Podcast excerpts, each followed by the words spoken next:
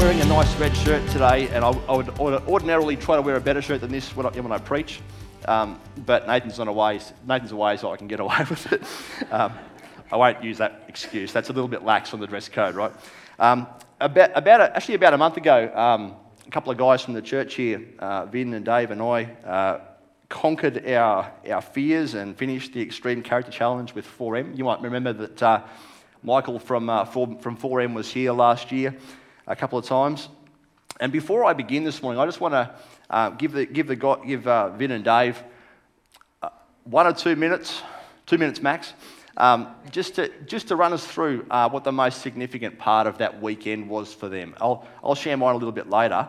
Um, but I, could, could, I ask you to, to welcome them forward as they come